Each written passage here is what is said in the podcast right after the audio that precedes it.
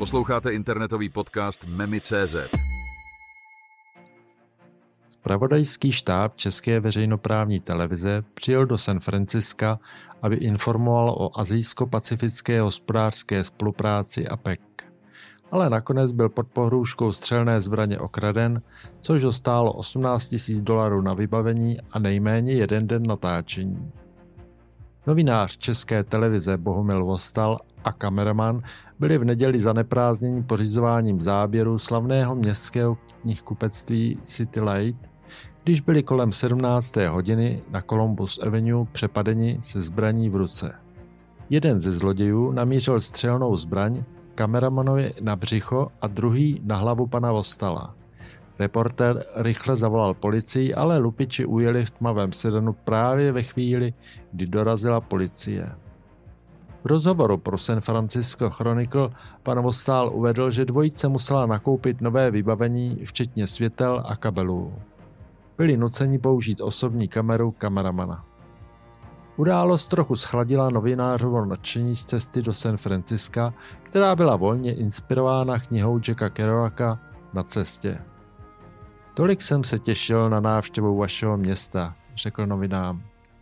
Některé ze ztracených záběrů zahrnovaly rozhovory s vedoucími představiteli městské transgenderové čtvrti, rozhovor s majitelem galerie a také záběry malovaných dam.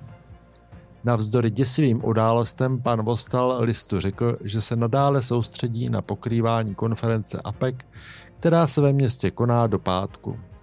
Ve středu se na summitu setkali prezident Joe Biden a čínský prezident Xi Jinping. Na summit, kde mají lídři jednat mimo jiné o válce na Ukrajině a na Blízkém východě, se do města sjeli zahraniční zpravodajové z celého světa.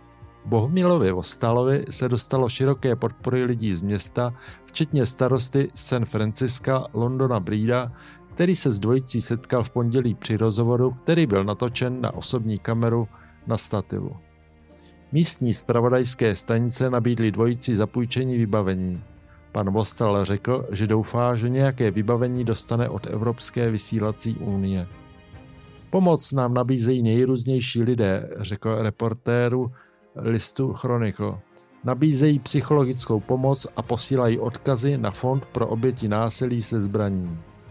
Ve středu se vše vrátilo do starých kolejí.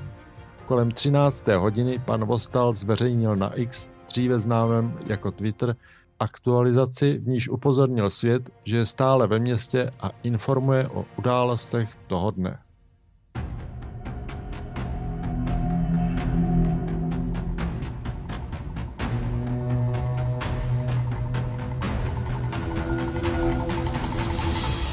Právě jste doposlouchali podcast Memi.cz.